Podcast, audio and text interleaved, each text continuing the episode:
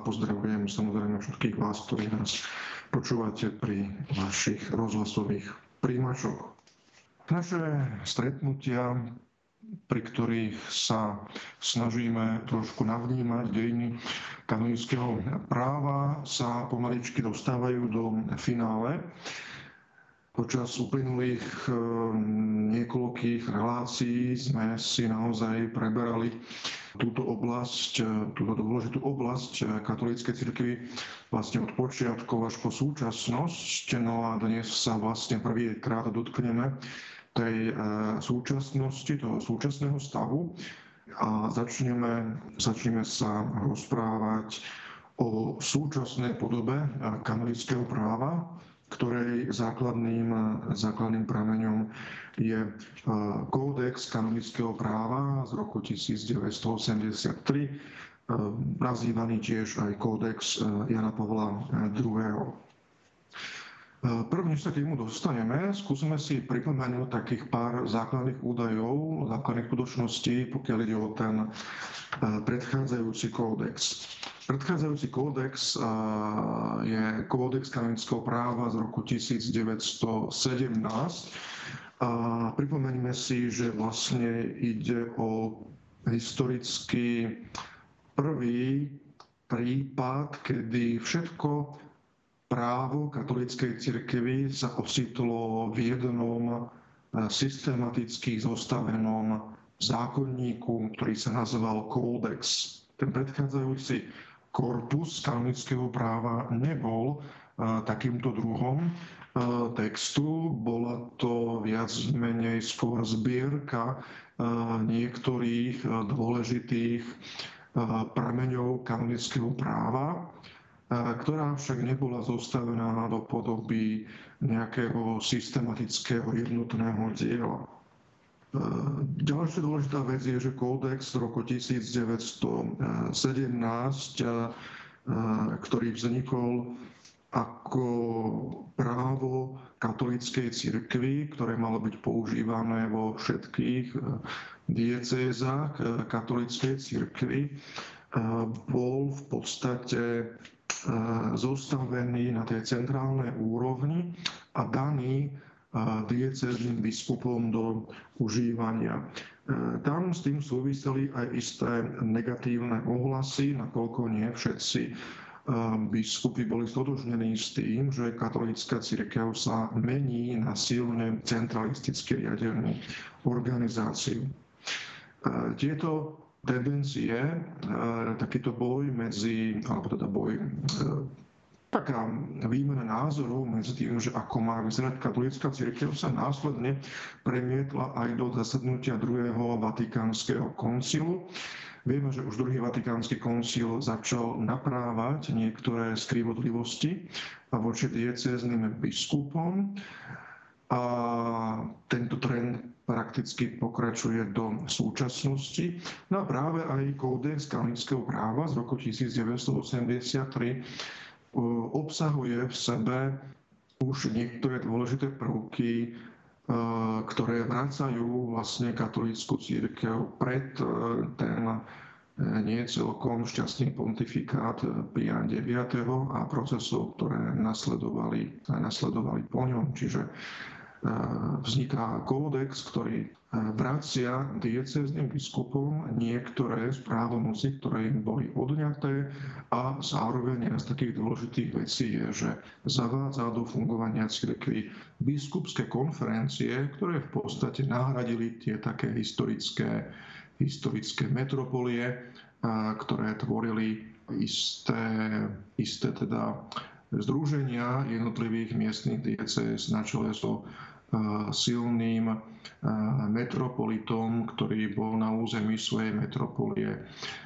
dôležitým, dôležitým,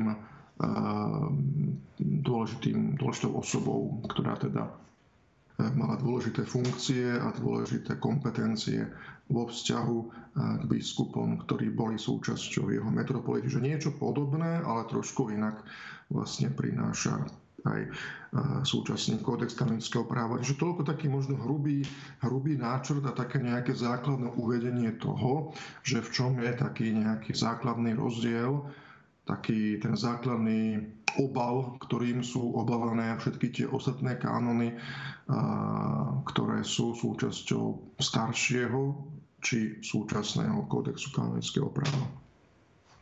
Začneme teda tým, že kódex kanonického práva je kódex, ktorý bol promulgovaný Janom Pavlom II Vieme historicky, že Jan Pavol II sa stal pápežom po veľmi krátkom pontifikáte svojho predchodcu Jana Pavla I, ktorý teda e, zomrel náhle po 33 dňoch pontifikátu. E, vieme, že je to vlastne po dlhom čase prvý pápež, e, ktorý nebol talianského pôvodu a zároveň to prvý pápež slovanského pôvodu. Jan Pavel II zastavil to najvyšší úrad v katolíckej cirkvi od roku 1978 do roku 2005. Čiže kodifikácia kódexu je vlastne jedna z prvých vecí, ktorej sa v úrade venoval. Vieme, že Jan Pavel II vo všeobecnosti sa prihlásil k zavádzaniu uznesení druhého Vatikánskeho koncilu do praxe pričom všetky svoje reformy koncipoval na teologických základoch kolegiality s osobitým dôrazom na pastoračný a služobný charakter. Čiže tu vidíme ten obrovský rozdiel medzi svätým Janom Pavlom II a svätým Piom IX, ktorý robil e, pravý opak. E, Jan Pavel II od začiatku pontifikátu e, sa prezentoval ako veľmi aktívny pápež, reformný pápež, ktorý naozaj chcel napraviť e, škody, e, ktoré boli vykonané v druhej polovici 19. storočia. E, bol to pápež tiež cestovateľ, a nie len v tom zmysle, že cestoval po svete, ale cestoval aj po svojej diecéze, čiže naozaj bral vážne aj tú skutočnosť, že okrem toho, že je pápežom, tak je aj rímským biskupom nadväznosti na e, určité zmeny a reformy, ktoré už stihol previesť Pavlo VI. E, Jan Pavel II úspešne dokončil aj reformu rímskej kúrie, ktorej podoba bola upravená konštitúciou Pastor Bonus z roku 1987, ktorá je vlastne súčasťou kodexu kanonického práva. Odkazujúc na históriu, sa Jan Pavel II vrátil k tradícii generálnych synod, ktoré boli zvolávané ešte v období staroveku, tak na kresťanskom východe, ako aj na kresťanskom západe. Čiže e, synodálny princíp, e, niečo, čo je vlastné katolíckej cirkvi, si veľmi rozumne osvojil aj svätý Jan Paul II. Je dôležité tiež, že e, v podstate za jeho pontifikátu bola dokončená revízia latinského prekladu svätého písma. Vieme, že v podstate v katolíckej cirkvi sa dlho, dlho používala vulgáta, ktorá teda e, pôvodne pochádza ešte z kresťanského staroveku a teda nová vulgáta alebo neovulgáta bola daná do užívania, predovšetkým do liturgického užívania ako ten záväzný latinský preklad svätého písma v roku 1979.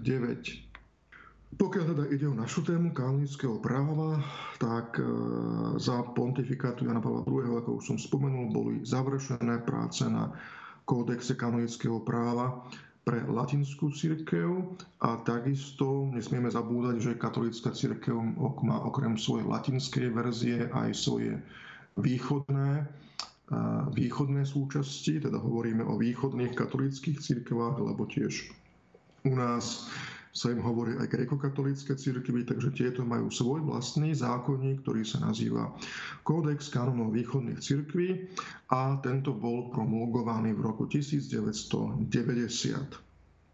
Jan Pavel II zároveň e, odobril aj nové vydanie katechizmu katolíckej cirkvi. Vieme, že e, dovtedy e, sa používal a bol veľmi obľúbený tzv. tridentský katechizmus, ktorý teda mnohí možno aj máte vo svojich domácich knižniciach, samozrejme už teda nejakých nových, moderných podobách, teda katechizmus v štýle otázka, odpoveď. Katechizmus katolíckej cirkvi Jana Pavla II. je ucelený text, ktorý bol aj v Slovenčine vydaný prvýkrát v roku 1997 a tvorí vlastne ako základ pre vydanie prípadných jednotlivých národných katechizmov, ktoré majú pripraviť jednotlivé biskupské konferencie. Čiže nie je to katechizmus v štýle otázka-odpoveď, ale ucelený text zoradený podľa jednotlivých tém. Jan Pavel II bol aktívny aj vo svojej vlastnej publikačnej činnosti. Počas svojho pontifikátu vydal 14 encyklík, eh,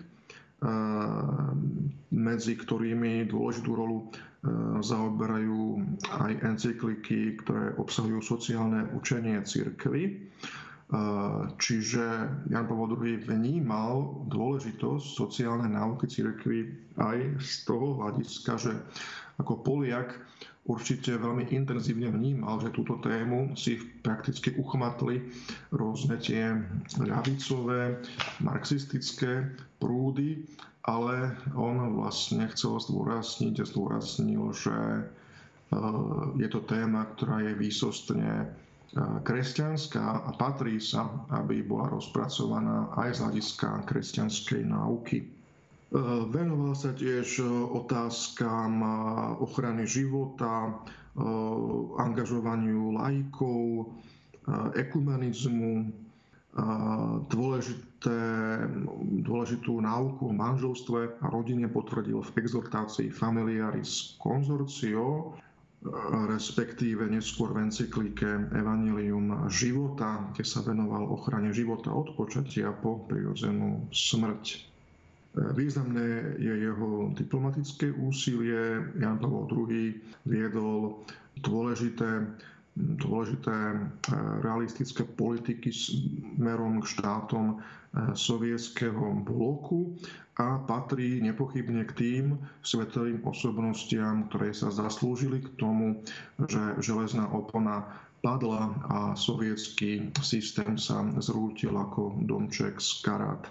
Na pozadí nového vývoja e, po páde komunizmu vo východnej Európe Jan Pavel II obnovil diplomatické e, styky s apoštolskou stolicou vlastne v jednotlivých štátoch, to znamená Poľsko, Československo i ďalšie štáty bývalého sovietského bloku, ale tiež štáty bývalého sovietského zväzu nadviazali diplomatické styky s Vatikánom. Dôležitá vec prišlo k obnoveniu grékokatolíckej cirkvi. Vieme, že v tom komunistickom východnom bloku komunisti e, násilným spôsobom zrušili grékokatolíckú církev, čo je teda vec, ktorú samozrejme nemajú v kompetencii, ale teda formálne grékokatolícka církev bola zrušená. Toto samozrejme sa po udalostiach 89. roku a 90. roku zmenilo a grékokatolíci mohli formálne obnoviť svoju činnosť v bývalom východnom bloku. Už od e, konca druhého vatikánskeho koncilu e, sa vnímalo ako úplne, úplne bežná vec, e, že medzi, v rámci medzinárodnej politiky mnohé štáty obnovovali alebo nadvezovali diplomatické styky s apoštolskou stolicou prostredníctvom zmluv. Išlo o zmluvy vo forme konkordátov alebo teda základných zmluv, Takéto dohody boli dosiahnuté aj za pontifikátu Jana Pavla II. Konkrétne prišlo k podpísaniu nového konkordátu s Talianskom v roku 85, s Poľskom v roku 2002, s Portugalskom v roku 2004. Základná zmluva medzi e, Slovetou stolicou bola podpísaná medzi ňou a Izraelom v roku 97, s Maďarskom bola takáto základná zmluva podpísaná v roku 97 a so Slovenskom v roku 2004. Osobnosť eh, Jana Pavla II. Eh, prispela k tomu, že pápežský úrad, pápežstvo konečne po rôznych kotrmelcoch začalo byť uznávané na tom medzinárodnom poli, aj čo sa týka štátov takých, ktoré nie sú vnímané ako kresťanské, alebo teda nie sú kresťanské. A osobnosť Jana Pavla II. bola naozaj osobnosťou nielen svetového významu, ale aj celosvetovo uznávaná. Teda môžeme povedať, že istá taká porážka toho takého marxistického východného bloku spôsobila v tom, že eh, postavenie katolíckej cirkvi vďaka aj určite takému ľudskému šarmu Jana Pavla II. bolo lepšie. Na druhej strane e, sa musela katolícka církev v tomto období vysporadúvať e, s nárastom e, sekularizmu, ktorý v podstate viedol k takému postupnému stratu zmyslu pre nielen kresťanské hodnoty, ale duchovno vo všeobecnosti, čiže v mnohých štátoch naprieč zemegulou takéto prirodzené nasmerovanie človeka na duchovno, alebo teda v tom kresťanskom význame zameranie človeka na Boha sa v spoločnosti začalo, začalo vytrácať. Z pohľadu práva e, latinskej cirkvi bolo obdobie po vydaní kódexu kanonického práva plodné predovšetkým na mnohé pápežské normatívne akty, ktoré tento kódex prispôsobovali prebiehajúcim mohutným spoločenským zmenám.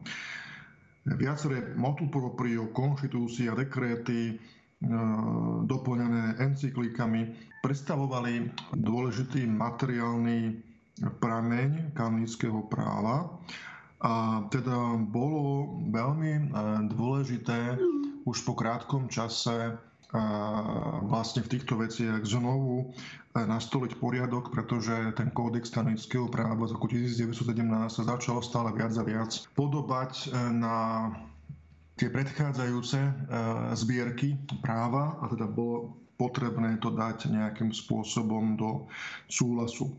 K úspešnej kodifikácii sa v uvedenom období pridala i obnova eh, cirkevných vied, ktoré nariadil ešte pápež eh, Pius XI, eh, ktorému veľmi záležalo na tom, aby kanonické právo znovu rozvíjalo ako vedecká disciplína, čiže to, čo platilo v stredoveku, že univerzity boli predovšetkým zamerané na právo, ktoré teda v tej dobe bolo samozrejme právo cirkevné, právo kanonické, ktoré platilo v jednotlivých európskych monarchiách.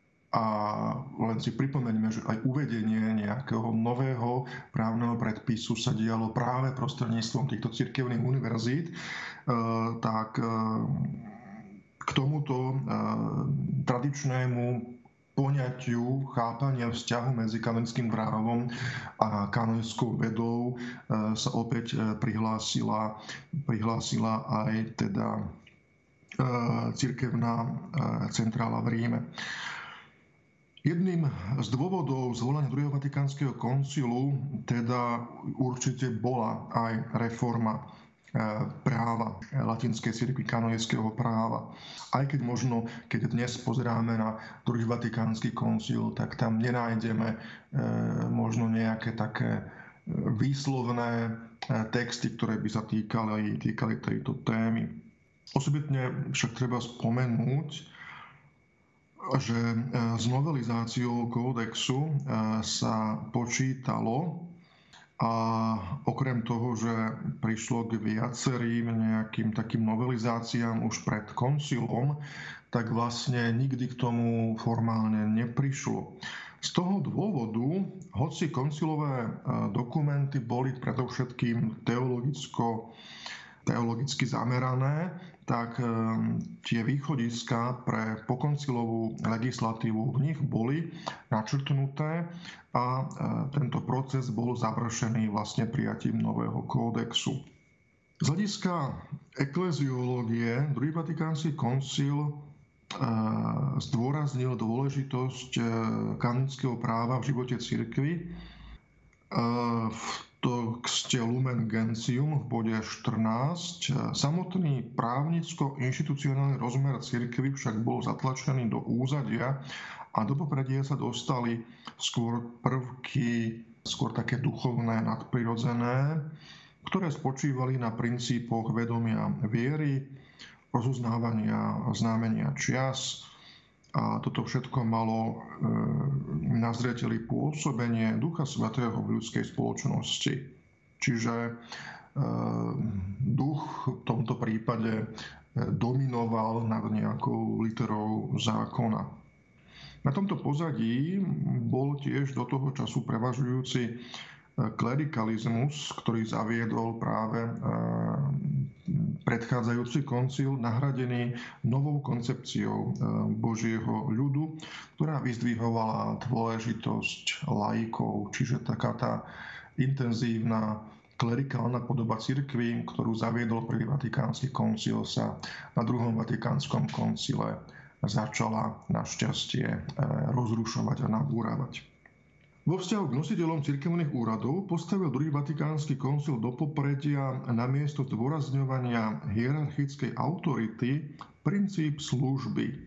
Teda tí, ktorí boli vnímaní ako nedotknutelné autority, okolo ktorých treba chodiť po špičkách, zrazu mali byť vnímaní ako nositelia cirkevnej služby takéto nové, alebo staronové, alebo tradičné poďatie vzťahu medzi duchovnou službou a laikmi e, je zadefinované už v encyklike Lumen, pardon, v, v, v konštitúcii Lumen Gentium bode 2 a 3. Pokiaľ ide o kolegiálny charakter, e, tento bol vyzdvihnutý ako súčasť potreby obmedzenia tých centralizačných tendencií univerzálneho práva v prospech decentralizácie a autonómie partikulárnych cirkví. E, vo všeobecnosti sa toto nazýva princíp subsidiarity, čiže e, nie len centrála v Ríme e, nastoluje nejaké, nejaké normy, ale aj na tej partikulárnej úrovni miestni biskupy majú znova právo vydávať vlastné partikulárne zákony. Teda opäť je to návrat pred ten nešťastný prvý vatikánsky koncil. Pri výkone riadiacej moci mala byť zase uprednostená zásada e, teritoriality, e, ktorá sa mala uplatňovať už pri samotnom zverejnení zverení vymedzenej časti Božieho ľudu do rúk kompetentnej cirkevnej autority. E, teda e, potvrdzuje sa ten teritoriálny princíp, ktorý e, je v kresťanstve prítomný od počiatku. Vždy to boli miestni biskupy, ktorí pôsobili na konkrétnom území a ktorí vlastne vykonávali na tom konkrétnom území uplatňovali teda svoju, svoju, svoje postavenie voči, voči Božiemu ľudu. E, čiže nie je to niečo, čo by e, sa do cirkvi dostalo v období feudalizmu, ale je to niečo, čo je v cirkvi od počiatku. E, taká tá prináležitosť Božieho ľudu k svojmu biskupovi je teda vyjadrená na princípe teritoriality. Ďalším takým znakom, ktorý sa potvrdzuje v súčasnom kódexe kanonického práva, je uplatnenie princípu kanonickej miernosti. E, kanonická miernosť e, je dôležitá z hľadiska normotvorby, pokiaľ ide o, o trestné právo. Podľa koncilových zámerov nové zákonodárstvo malo ukladať i odpúšťať tresty zásadne vo vonkajšom fóre a na základe rozsudku, ktorý sa mal vyniesť. Tresty uložené na základe vyneseného rozsudku sa mali obmedziť na minimum a mali byť ukladané len za tie najťažšie delikty. Inými slovami, ehm, to, že človek za nejaký delikt e, úpadne do nejakého trestu, malo byť vždy rozhodnutím kompetentnej autority, nemalo to byť niečo, čo nastáva nejako tak automaticky. Keď si pozrieme súčasný kódex kanonického práva, tak e, tresty na základe vopred vyneseného rozsudku, ktoré tam zostali, sú v zásade už len veľmi obmedzené. Pokiaľ ide o tie najťažšie tresty, tresty exkomunikácie, tak vopred vynesený rozsudok exkomunikácie je prakticky už len v v 7-8 prípadoch, ak teda rátame aj ustanovenie o tajomstve konkláve. Náuka z nemu sa prejavila aj v novom ponímaní manželstva. Môžeme povedať, že prišlo k rozšíreniu chápania manželstva na túto tému som mal v podstate článok na jednom našom konzervatívnom webe, nazvaný ako Katolícka církev menila pohľad na manželstvo. Takéto chápanie manželstva ako nejaké výrobne detí, ktoré bolo zakotvené ešte v kódexe z roku 1917, sa vydaním nového kódexu mení. Kým kódex roku 1917 hovoril o dvoch cieľoch manželstva, pričom za primárny cieľ označil plodenie detí a za sekundárny cieľ označil manželské objatie, tak nový kódex kanonického práva už prináša tri ciele manželstva v poradí e, trvalé spoločenstvo života, vzájomné dobro manželov a plodenie a výchova detí. Toto nové chápanie manželstva priniesol nielen druhý vatikánsky koncil, ale nepochybne naň mala vplyv aj e, osobná e, osobná angažovanosť e, Jana Pavla II., ktorý vieme, že významným spôsobom prehlbil učenie církvy o manželstve prostredníctvom svojich mnohých katechés, ktoré poznáme pod súhrným označením teológia tela. Čiže nový kódex kanonického práva prináša takýto nový pohľad e, na manželstvo. Keďže potreba novelizácie kanonického práva bola v čase koncilu veľmi intenzívna, tak e, už v priebehu e, jeho konania Apoštolská stolica pristúpila k vydávaniu veľkého počtu nových právnych predpisov, ktoré sa už niesli v duchu druhého Vatikánskeho koncilu. Tieto pramene práva mali mať poväčšine len prechodný charakter, nakoľko sa rátalo, že bude vydaný nový kódex. Ten nakoniec tieto dokumenty väčšinou bez nejakej zmeny prebral do svojho textu. Po prípade niektoré z nich ponechal v platnosti ako mimokódexové právo. Pôvodne teda s tou iniciatívou e, rekodifikácie kódexu prišiel ešte Jan 23. A tak vlastne formálne sa práce na novom kódexe začali e, z jeho iniciatívy, ale až po skončení druhého vatikánskeho koncilu. Čiže najskôr bolo treba dokončiť e, druhý vatikánsky koncil a až potom sa vlastne začalo formálne pracovať na revízii e, kanonického práva. Ten bol e, pápežskými komisiami e, spracovaný za pontifikátov teda Pavla VI. a Jána Pavla II. Pracovalo vlastne v týchto pápežských komisiách do 200 osôb a vlastne pracovali za stálej súčinnosti s biskupmi celého sveta a odborníkmi na kanonické právo. Prípravná fáza kodifikačných prác e, začala po skončení druhého vatikánskeho koncilu.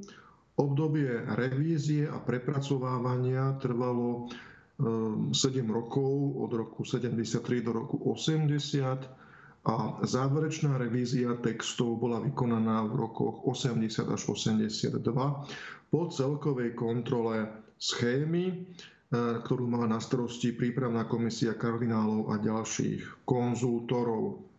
Za najdôležitejšie osoby, ktoré e, stáli za vznikom kódexu kanonického práva rok 73, je považovaný kardinál Pietro Cariaci, ktorý stal na čele prípravnej komisie a jeho nástupca kardinál Felice.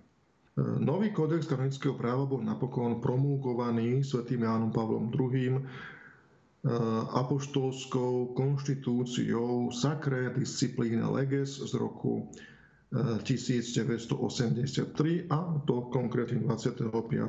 januára. Čiže ak e, správne počítam, tak ak pán Boh dá, 25. januára budúci rok si budeme pripomínať 40. výročie e, revízie kódexu kanonického práva. Samotný kódex nadobudol platnosť, alebo vstúpil do platnosti 27. novembra 1983. E, prečo? Pretože vieme, že v katolíckej cirkvi sa riadíme liturgickým kalendárom, takže sa čakalo na prvú adventnú nedelu. To je taký vhodný termín, prvá adventná nedela na to, aby vstúpilo niečo takéto zásadne nové do platnosti. Kým prvý latinský kódex predstavoval nové usporiadanie starých zákonov, tak v prípade nového kódexu išlo o obnovenie kódexových noriem v duchu druhého Vatikánskeho koncilu. Čiže nešlo o úplné prekopanie, ale išlo o zásadné obnovenie tej pôvodnej kódexovej schémy. Môžeme povedať, že súčasný kódex býva aj vzhľadom na tú spojitosť s druhým vatikánskym koncilom častokrát v žargónom označovaný aj ako posledný dokument druhého vatikánskeho koncilu. Hoci teda bol vydaný až oveľa neskôr po, po jeho skončení. Na rozdiel od predchádzajúceho kódexu je systematika súčasného kódexu zaužívaná klasickou rímsko-právnou štruktúrou a člení sa do siedmých kníh. E, všeobecné normy, Boží ľud, učiaca úloha cirkvy, posvedzujúca úloha cirkvy, časné majetky cirkvy, sankcie cirkvy a procesy. Jeho súčasťou sa nestali predpisy, ktoré by upravovali liturgické právo, organizáciu rímskej kúrie, voľbu pápeža, procesy beatifikácie, kanonizácie, vrátanie správneho súdnictva vo vzťahu cirkvi a štátov. Tieto dokumenty sú vlastne samostatnými prameňmi kanonického práva, nie sú súčasťou textu kódexu. Eh, aby sa mohol kódex eh, autenticky interpretovať, tak Jan Pavol II v roku 1984 ustanovil pápežskú komisiu pre autentickú interpretáciu kódexu kanonického práva, ktorá bola v roku 1988 povýšená na pápežskú radu pod názvom Pápežská rada pre výklad textov zákona čím bola jej vecná kompetencia rozšírená z interpretácie kódexových noriem na všetky pramene univerzálneho kanonického práva. Podobne ako v histórii, aj počas e, platnosti nového kódexu je kanonicko-právna prax cirkevných sudcov, tzv. judikatúra, a kanonicko-právna veda, tzv. jurisprudencia, výrazným spôsobom ovplyvňovaná rozhodnutiami Najvyššieho súdneho tribunálu rímskej roty, ktoré možno nájsť v pravidelnej ročenke. To je vec, ktorá sa vlastne týka aj našej praxe eh, cirkevných súdov, eh, kedy vlastne štúdium rozsudkov rímskej roty je pre nás dôležitým prameňom na základe ktorého sa máme aj my neustále formovať v poznávaní e, predovšetkým manželského kanonického práva a e, máme e, vlastne podľa neho sa riadiť aj pri vynášaní rozsudkov v manželských kauzách. Kodex kanonického práva z roku 1983 pozostáva zo 1752 kánonov a teda predstavuje hlavný normatívny text e, latinskej cirkvi. Aj z tohto dôvodu ho nemožno označiť za históriu katolíckej cirkvi a jej práva, podobne ako nemožno k právnym dejinám zaradiť ani viaceré platné dokumenty pokoncilovej legislatívy. E, nový kódex má aj svoj ekumenický rozmer, ktorý je zjavný už z tej skutočnosti, že jeho normy charakterom rídocirkevného práva vyslovne zavezujú len osoby pokrstené v katolíckej cirkvi alebo do nej prijaté. Najdôležitejší cieľ kódexu je vyjadrený v poslednom kánone a je to princíp, že najvyšším zákonom v cirkvi je vždy spása duši, po latinsky lex suprema in ecclesia salus animarum spása duši, salus animarum. To znamená, kanonické právo je jeden z dôležitých prostriedkov na našej osobnej ceste k spási. Jeho dodržiavanie nám pomáha na tejto ceste k spási, naopak jeho nezachovávanie alebo obchádzanie nás z tejto ceste k osobnej spáse odpútava. Súčasný Kódex kanonického práva, tak ako bol vydaný v roku 1983, bol samozrejme odvtedy za tých takmer 40 rokov aj viackrát novelizovaný, pretože naozaj tak ako napreduje kanonicko-právna veda, tak ako napreduje eh, súdna prax, ale aj tak ako napreduje ľudská spoločnosť vo všeobecnosti, aj kanonické právo eh, sa mení. Kanonické právo samozrejme eh, vychádza z Božieho zákona, ale je to právo ľudské a preto je možné a užitočné ho novelizovať a prispôsobovať jeho ustanovenia, jeho texty aktuálnym potrebám. Čiže tak, ako sú novelizované e, štátne zákony, e, civilné normy, tak sú z času na čas novelizované aj texty e, kanonického práva. Takou najvýznamnejšou novelou je vlastne novela, novela trestného práva, čiže to je tá časť šiesta, čiže sankcie v cirkvi. Vieme, že súčasný svätý Otec eh, František eh, dokončil eh, reformu trestného práva podpísaním novej verzie tejto šiestej knihy Kodexu kanonického práva. To už je, by som povedal, o šikovnosti ľudí, ktorí tieto normy tvoria, že napriek tomu, že išlo o kompletnú revíziu 6. knihy Kodexu kanonického práva, tak samozrejme zachovalo, zachoval sa počet jednotlivých kánonov, aj keď sa teda niektoré poradia upravili tak, aby sa nemuseli následne prečíslovať jednotlivé kánony v tej poslednej 7. knihe o procesoch Čiže e, v podstate máme už kompletne zrevidovanú jednu e, zo siedmých kníh Kodexu kanonického práva. Aj na iných miestach kódexu nájdeme isté drobné, drobné úpravy. Z hľadiska praxe cirkevných súdov je zaujímavá úprava 7. teda poslednej knihy o procesoch a je konkrétne ide o kompletnú kompletnú novelu procesného manželského práva, ktorá vstúpila do platnosti v roku 2016.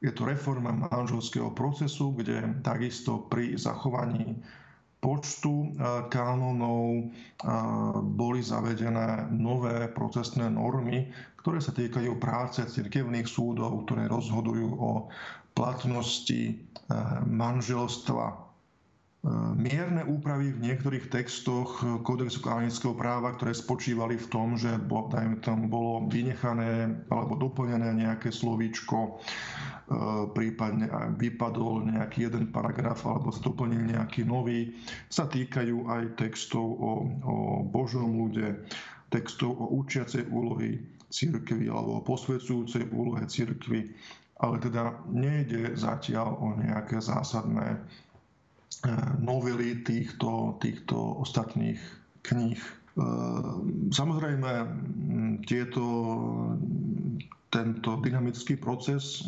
neustálých zdokonaľovaní kódexu kanonického práva nepochybne raz bude musieť viesť aj k tomu, že súčasný e, kompletný text kódexu kanonického práva by mal byť vydaný v nejakej novej podobe, aby teda už človek, ktorý vezme do ruky knihu, ktorá sa nazýva Kódex kanonického práva, aby mal v rukách to, čo aktuálne naozaj platí a nemusel si tam vlepovať nejaké, nejaké nové texty, lebo je to, je to pomerne, pomerne nepraktické. To, čo je v súčasnosti takým nejakým predmetom diskusie, sú práve tie ustanovenia kódexu, ktoré sa týkajú kompetencií miestnych biskupov. Je to proces, ktorý je stále živý a kde pápež František v podstate už niektoré rozhodnutia urobil, to znamená aj v tomto roku E, urobil niektoré rozhodnutia, niektoré zmeny v kódexe, ktoré vracajú miestnym biskupom niektoré kompetencie, ktoré im kedysi boli bývali odňaté.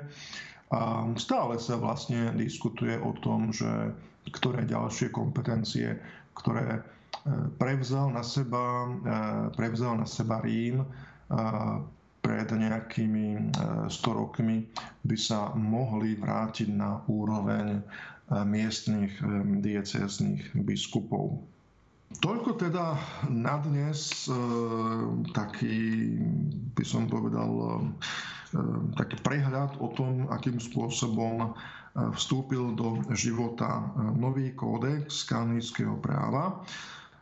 Ak pán Boh dá, tak pri nejakom ďalšom stretnutí si môžeme možno bližšie pozrieť ešte na jeho štruktúru a povedať si, čo všetko vlastne tento nový kódex obsahuje.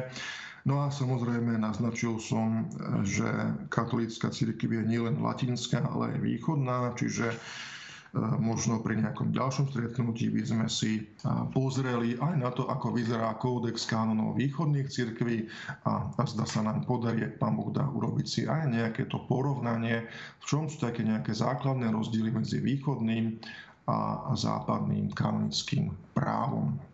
Dnes vám e, ďakujem za pozornosť a teším sa na stretnutie opäť niekedy na budúce. Majte ešte príjemný a požehnaný deň v spoločnosti vašich blízkych a budeme radi, ak ho strávite aj v spoločnosti nášho rádia. Pochválený bude Ježiš Kristus.